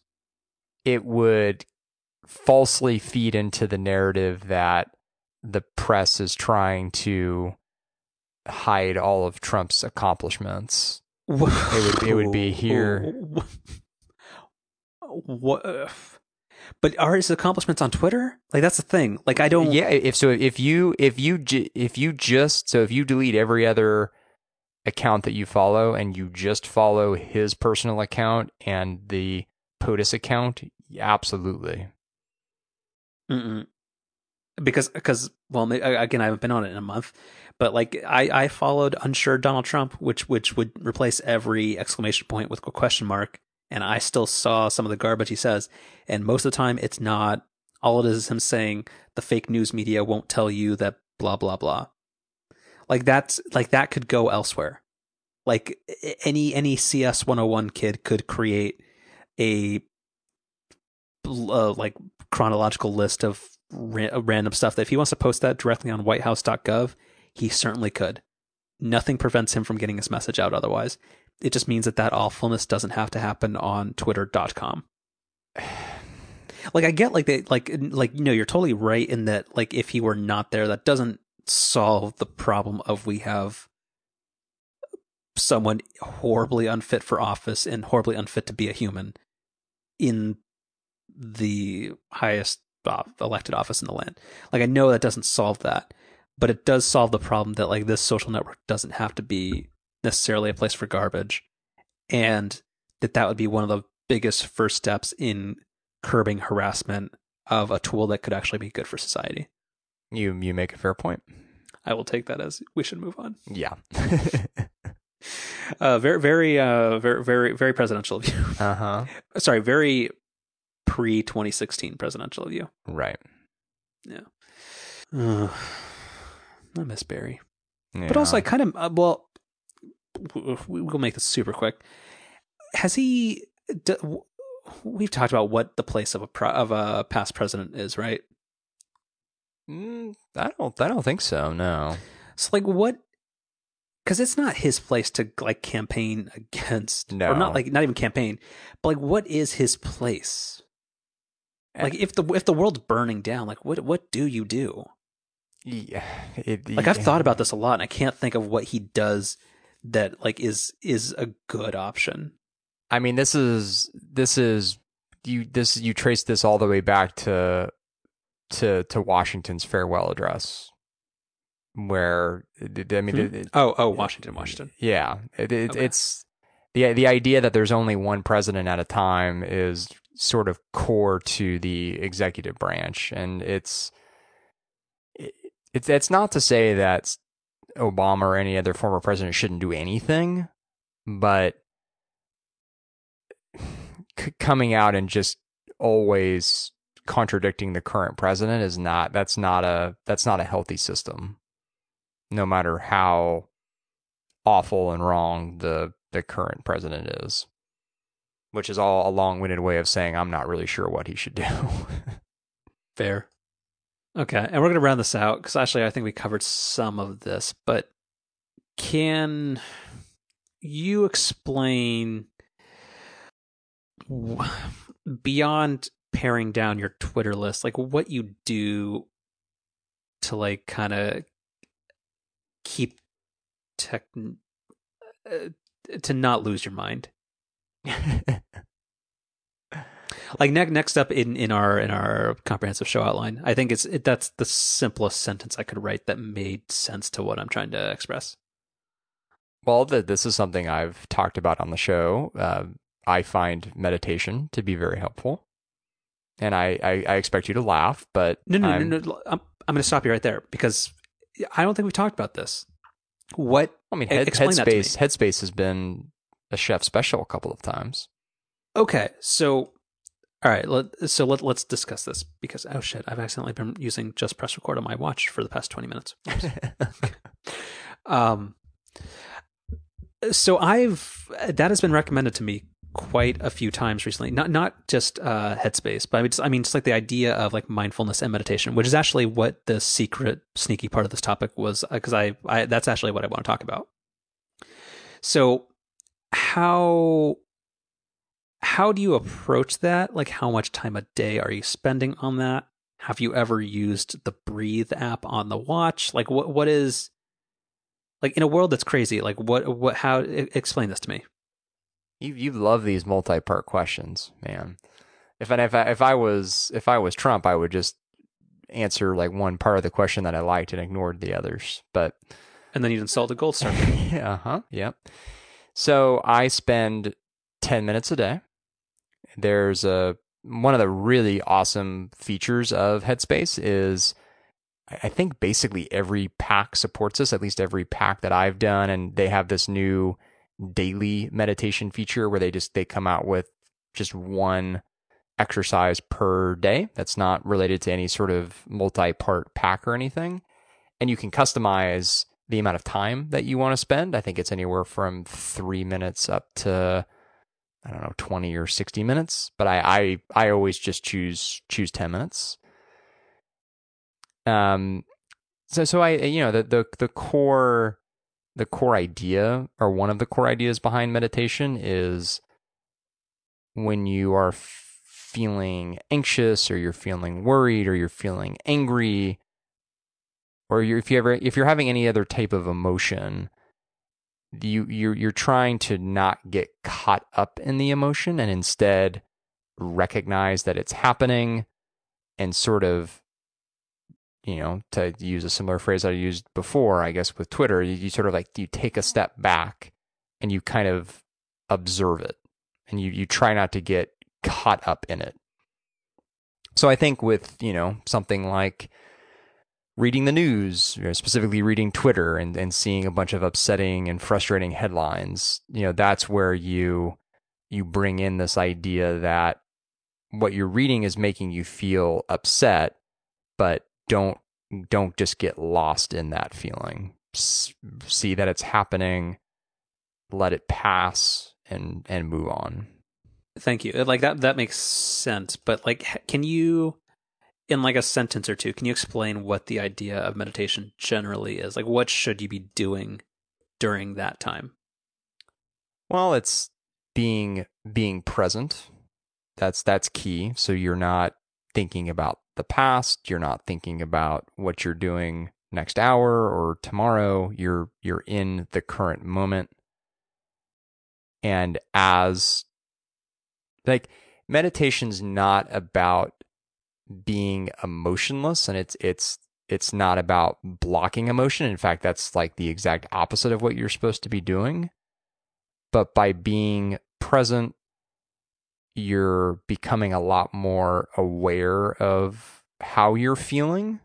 And when you're feeling something like anger or frustration, if you're staying in the moment, you can quickly recognize when that's happening and more easily let it go. Like I, one of the anal or one of the um, allegories that Headspace uses, they use it early on, and it kind of comes up occasionally throughout some of the the packs that they have is you can sort of picture your a, a peaceful mind or a mind that's at ease as being a, a bright blue sky and you can picture thoughts and emotions as being clouds and just because those clouds are there doesn't mean that that blue sky is gone that blue sky is always there. It's just sometimes the clouds obscure our view from that clear blue sky. But our our natural state is that sky, and there's just things that kind of get in the way. And so, kind of remembering that that's that's always there is, um, you know, kind of kind of what what meditation's getting after. So even though I know that was you retelling something you overheard. Uh, I'm gonna I'm gonna attribute that all to you and say that was super wise.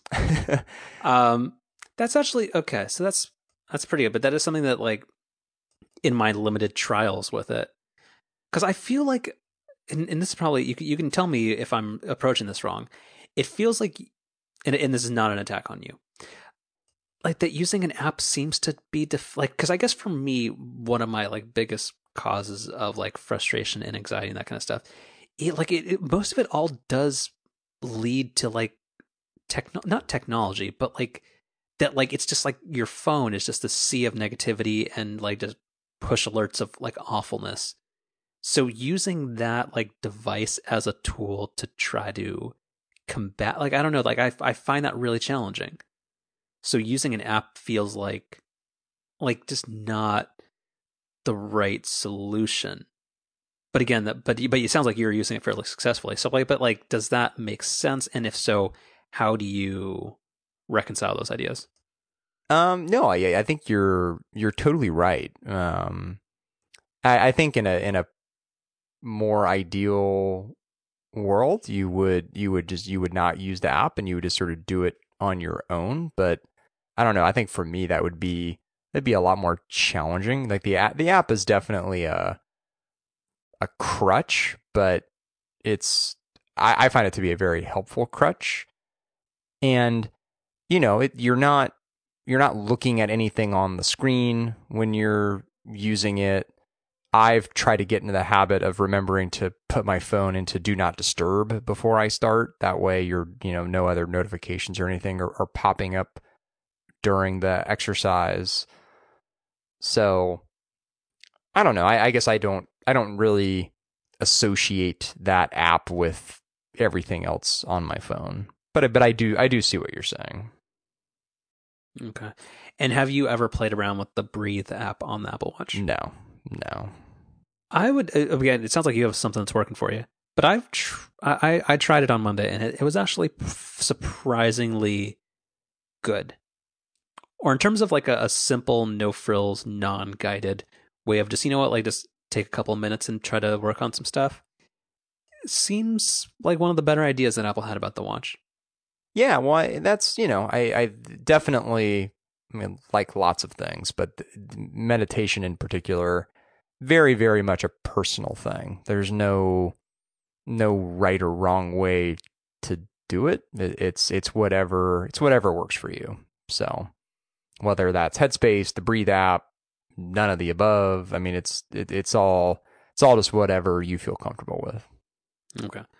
And to round this out, are there any other concerted like efforts that you think you're making to kind of like maybe control your your attention and like kind of like what like affects you either psychologically or emotionally? Well, th- this type of stuff I don't think is new. It, it, this has, I think, been um, principles of mine for a long time. But when you're eating dinner with someone, or even more generally, when you're just sort of out with people, family, friends, whoever, not being not being on your phone is really important. I think um, is is is a healthy healthy exercise and and kind of builds in natural breaks from getting too caught up in in your device and and on the on the internet. So that that's that's a that's a key thing for me. Okay. No, that sounds that sounds really wise. And lastly, do you do you end up using do not disturb on your watch that much? Um, no, not not not particularly. No. So in that case, when you're trying to be uh, trying to pay attention, like and be present, with whatever social interaction you're having or that kind of stuff. You don't ever find like those taps will take you out of being present that much? No, not not really. Hmm. Interesting. Okay. Well, that that wraps up this week's Buddhist corner. Actually, hope, hopefully it will be a recurring segment. Yeah, yeah. We all collectively as society gotta gotta figure this shit out. Mm-hmm. Mm-hmm. Because because we only well, actually no, maybe we don't. We only got nine months left of this. Hashtag Rocket Man. Okay. Mm-hmm. Can you, let's round this out. You, as one of your cathartic exercises, you want to talk about video games for a little while, and I'm to just go get a sandwich. Um, yeah, I, I'm kidding. I'm kidding. I'm I'm listening intently. yeah. So Actually, real quick, what's what's Stardew Village and why does everybody losing their mind over it? Stardew Village or Valley? I do not know. I think I think you're thinking of Stardew Valley. Yeah, what's that?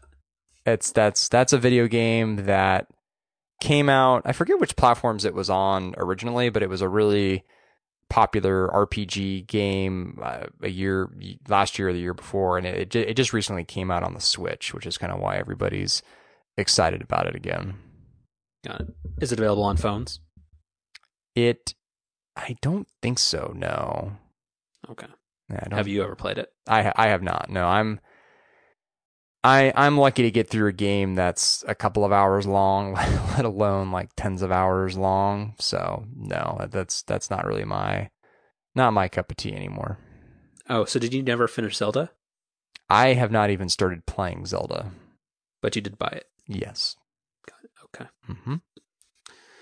I'm th- again, Nintendo doesn't actually care, so you can just cross it off your list. if they got your money, actually, they they do not feel bad. You don't have to write them a letter saying you completed it. They're they're good. Right. Okay. So what's what's your video game stuff for the week? So first little, both of these will be kind of just quick hits here. So the the first is the um, GeForce Now platform that Nvidia announced, which is going to allow um, Macs to um, stream um, games. So this has been something like on um, PlayStation. I think it's PlayStation Now. I, they have so many different service names, but I think that's the one where you're you're not actually running the game locally. You're um you're kind of you're streaming the game from a a different platform. And I think that I don't know, I just I think that that's really um really interesting. Like I, I think we're eh, there's sort of like these two different things happening with video games where we're getting these more and more powerful consoles. We're even getting these like mid cycle updates with the PlayStation Pro and the Xbox One X, which are really focused on power. But at the same time, we're moving towards things like GeForce Now and and and whatever that PlayStation service is called, where it's you're it's sort of platform agnostic and sort of power agnostic, where it doesn't matter how powerful your machine is, you're just going to be able to to play those games streaming to you from you know a more powerful machine in the cloud. And I just I I, I don't know. I think like if I had to pick what's the more likely route that games are going to go down, I, I think it's definitely the streaming stuff. And there's a lot of technical hurdles, obviously, that have to be overcome. But I don't know. The idea, I think we're going to get get to the point where the idea of having to like constantly upgrade your graphics card in your PC or be constantly updating to the latest and greatest console, I think like that's going to seem like a really archaic idea someday. Okay, so several several follow up questions. So is this is basically like thin clients for video games? Yeah, right. Okay. Didn't a company try this in like 2010? Yeah, they did. I I'm trying to remember what. And, but like in all they did were like this wasn't like Citrix or something. Like this was like video games were all they did. Yeah, This sounds really familiar. yeah. Oh, this is yeah. This the the concept behind this is not new, but it's it's just it's been more more recent where bigger companies like Sony and Nvidia have kind of gotten behind it. Because we're getting to the point where internet connections are getting faster, latency's getting better, and Well, and, and that's the follow up question. Like, isn't is, that's probably super high bandwidth, right? Because basically, you're just then you need incredibly low latency, like 1080p or maybe 4K video. Like, it, that's isn't that like super bandwidth intensive? Yeah, I mean it is. Um, but if you if you have the connection to support it, it sounds like services like this are you know they're still not still not the same as playing it locally, but they're getting closer. So I don't know. I think that's I think that's really interesting that the t- two of the biggest trends in the video game industry are basically complete opposites of each other. That's got to be challenging because how do you even plan for that? Like, if you have like a big game launch, like you need like what uh like a server farm with like 50 with like a half million available slots like for people to play like that seems seems hard to scale. Yeah, well, I mean, even even today with Steam and when games, um, when games come out, it, it, Steam's actually introduced this idea of like preloading games where they'll let you download a game before it's technically out, but the files will just be encrypted, and then they'll they'll de-encrypt once the game's released, just to ease the the bandwidth burden for when a game is Just to literally download a game, not to actually play it yeah in real time. exactly yeah That's insane. uh huh. So, so yeah, I mean, you're you're totally right. I mean, the, the technical hurdles here are significant, but it's but it's Maybe- but it's interesting. Maybe that's how Apple will get people to play games on a Mac.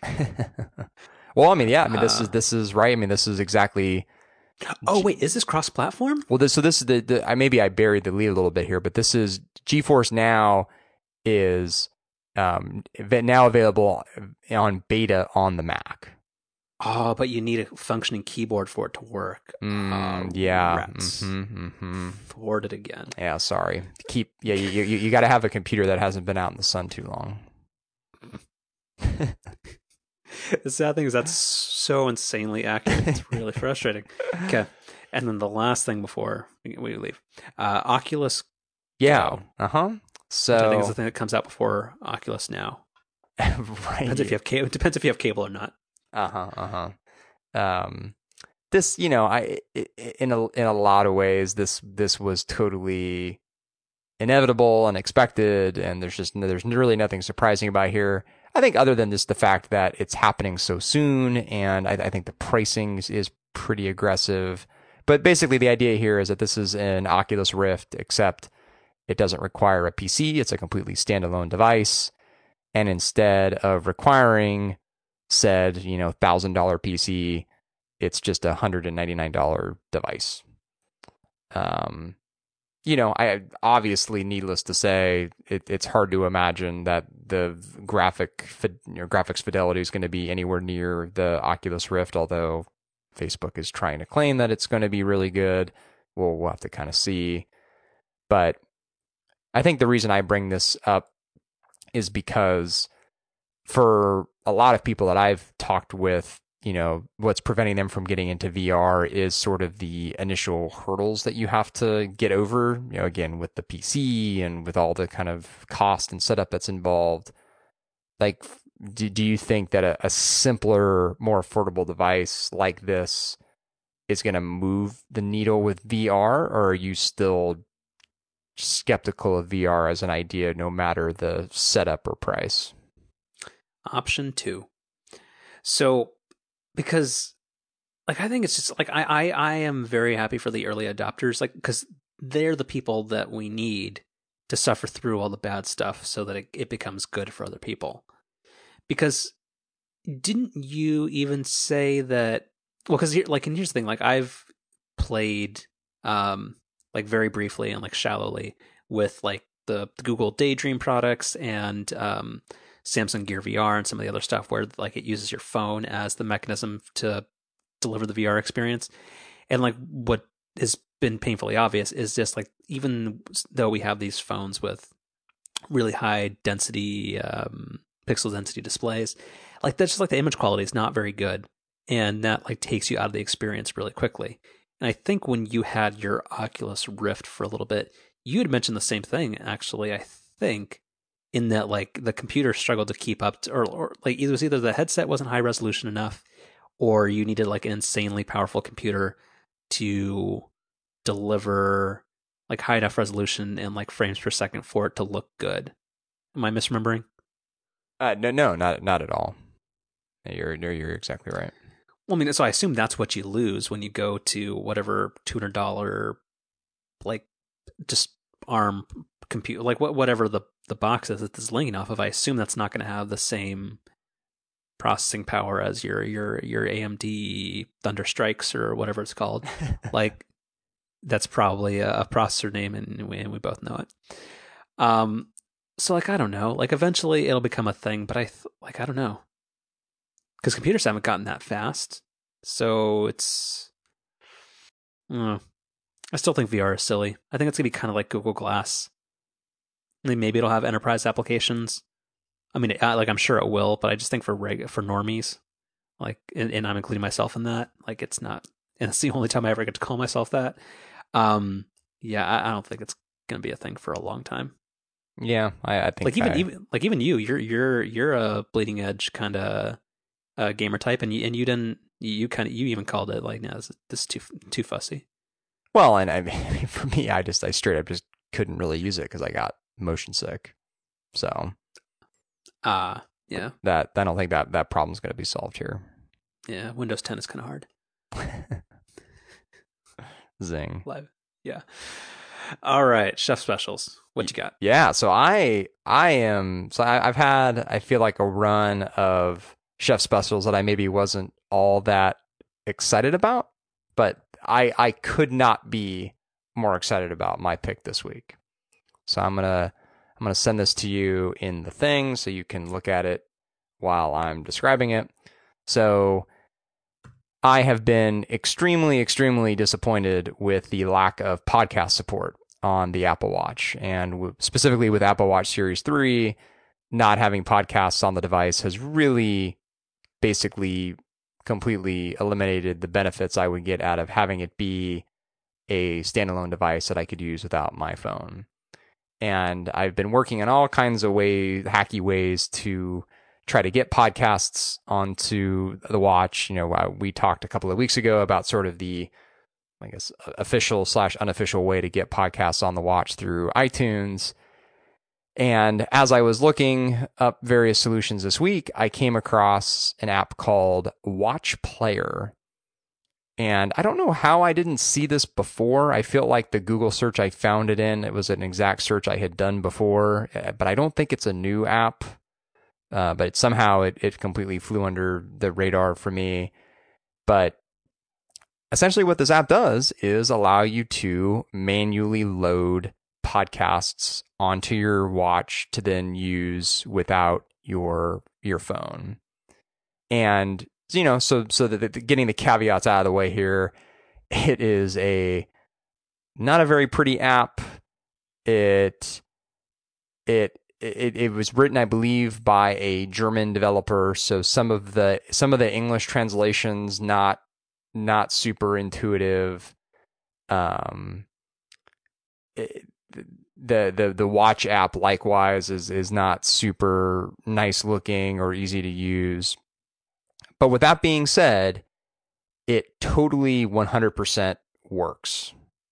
You know the the the the biggest gating issue which which I had before is still true. It it does still take a pretty significant amount of time to load podcasts from the phone to the watch but this app allows you to do so without the watch being plugged into the charger which if you do it through the official Apple Watch app via syncing uh, Apple Music playlists, you have to have it char- uh, charging. So it's it's nice to just be able to leave it on your wrist while you're doing this.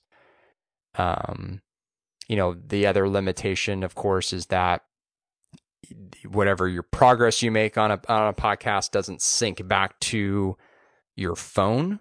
I mean, I unless I guess I haven't tried if you use Watch Player also as your podcast app on your phone, if if that would work, but I I don't think I'm going to do that. Um, but you know, if if you're willing to kind of manually sync your progress back to your phone after after you get back to your phone, um, you know, you can kind of manually solve for that.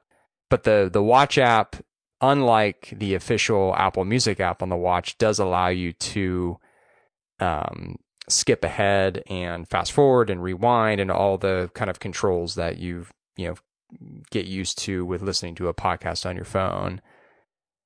I long story short, I, I don't I don't know how this app works. I don't know how it how it gets around the background limitations of the watch and all this all the reasons that Marco laid out why a podcast app wouldn't work. But I've put this thing through through the paces the last few days. I've used Siri while using it. I've used the workout workout app while using it. It has been awesome. And I the last couple of runs I've gone on have been without my phone and that's been been really really great and I'm like a thousand percent happier with my Apple Watch Series 3. So it's still not a perfect solution, but a whole lot better than not having it at all. I really respect the amount, like just how badly you want this to work. and, and I mean that in a positive way. Like, because you're willing, because it sounds like you're foregoing kind of a lot. Like it's it's not synchronizing, uh, and like and there's there's no way that it would. So like that's not a fault of this app at all. But like you're foregoing um, like unread counts and synchronizing playback location and that kind of stuff. You're willing to invest a lot of time in transferring the media files and that kind of stuff and dealing with like an inelegant app. But I think that's like a testament to like the fact that this is a use case you really, really want to work. So I think that's commendable. Yeah, and you know, I think yeah, that's the the, biggest thing is that you really you have to plan ahead because it's it's probably about a for a for a like upgrade sized podcast. It's it's about a 15 minute process to transfer No to the watch. way. Yeah. So it's not Oh, it's not like one of those things where you're like ready to go for a run and you just want to like quickly load up a podcast. Like you really do have to think about it ahead. But like I said, I mean a, a big benefit is being able to transfer the files to the watch without the watch being charged. So at least I can like do this as I'm getting ready to leave the office for the day instead of having to, you know, wait till I come home and plug it into the charger.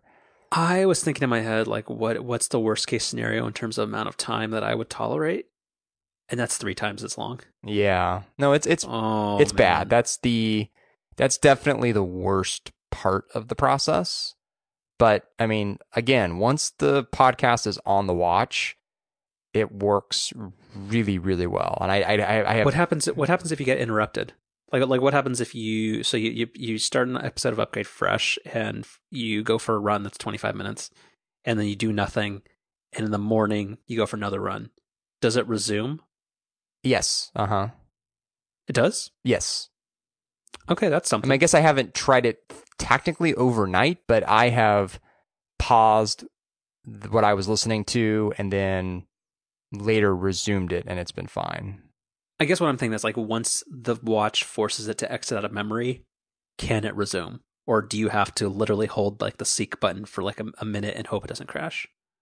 Yeah, I guess I mean I haven't I guess I haven't tried it like but I guess like I'm not even clear on how the audio's playing in the background at all because I I thought that that was one of the things holding back overcast on the watch. Okay, so just don't don't fly too close to the sun. I gotcha. Right. Okay. Yeah, like I, it, it, it's really like when I found this, I, I was like, there's just no way this can work because I just feel like this is this is overcoming like eight different things that Marco listed as being what made making podcast apps possible on the watch impossible. But uh, yeah, I, I, I still I still kind of can't believe it does what it does. I think maybe some of his bare minimum requirements were that it like not take 15 minutes. To, like I, I just yeah, think, maybe, maybe. and I think a lot of like maybe a lot of this is negated by the fact that like just having it work seamlessly with like an app that you mostly use on your phone, and this is a secondary use case, probably has its own set of requirements. Yeah, that's true. But I'm super, super, super happy with it. And, you know, the the kind of the biggest reason I wanted the the Series 3 Apple Watch was to be able to go for runs without having my phone strapped to my arm anymore. And I've been able to do that. And it's really wonderful. Like that Slack that Slack message I got from you tonight about finalizing the time of our recording. I I could reply to that right on the watch. And that's Can you? yeah, that. So when you when you sent me the um the the final time for tonight, and I sent you the little thumbs up back, I that was from my Apple Watch, mm, nowhere near my phone. How do you reply to a Slack message on the watch? No, I, never mind. It doesn't matter. When you when you get when you get the notification, you get there's there's the reply button now, just like with a text message. It's it's relatively new. Okay. Slack, and this was true on the phone too. Slack now just supported like the kind of like dynamic notifications where you're able to reply. Gotcha. Okay. All right. Uh, we're running long. Okay, I'll make this quick. Uh, so mine is kind of, it's not really a positive pick of the week, but will, or uh, chef special, but with all like the the fires and natural disasters and stuff that we've we've had recently. Uh, I've been thinking a little bit about like preparedness, and uh, one thing that most people probably don't think about is their UPS, um, if they even have one at all. So, do you have one? Uh, I, I've got two of them. Yes. So, when was the last? How new are they, or when was the last time you changed the batteries? I I, I bought both of them when we um, moved into this place about a year ago. But Okay. but prior to that, my old UPS was probably a little on the old side. So I, I, I see what you're getting at here. So, yeah, so, so something I didn't really know or didn't really think about is apparently you do have to replace the batteries on those like every three years, otherwise they fail to work. Um, as I found out, um, I bought my uh, CyberPower UPS like in 2010, and it is now 2017.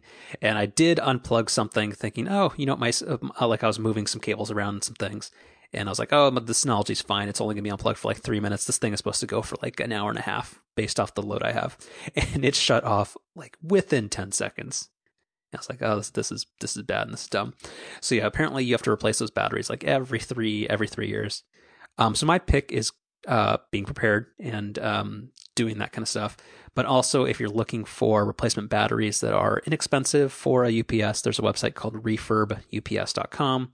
Um, easy shipping, uh, inexpensive, um, and they have they seem to have it for just about everything. So um, yeah, that's my pick. And then also uh, YouTube uh, for instruction uh, videos of other people who have done the process first and make a how-to video. Which uh, other like side pick of the week is that if you ever don't know how to do anything, just go to YouTube and somebody who has more time on their hands than you has made a, a, a very nice video explaining exactly how to do it, which is way easier than reading the manual. I cannot tell you the number of times I've done that. Um, and I, I, I was totally going to ask you where in the world you, you like what kind of what kind of batteries? Where do you get these batteries? Oh, like But- it's, basically a car battery. Like I mean, yeah, like, yeah. So you get like this in like this is a big UPS, so it's got like a pair of those lead acid, like not, not NiCad, but like some kind of weird battery.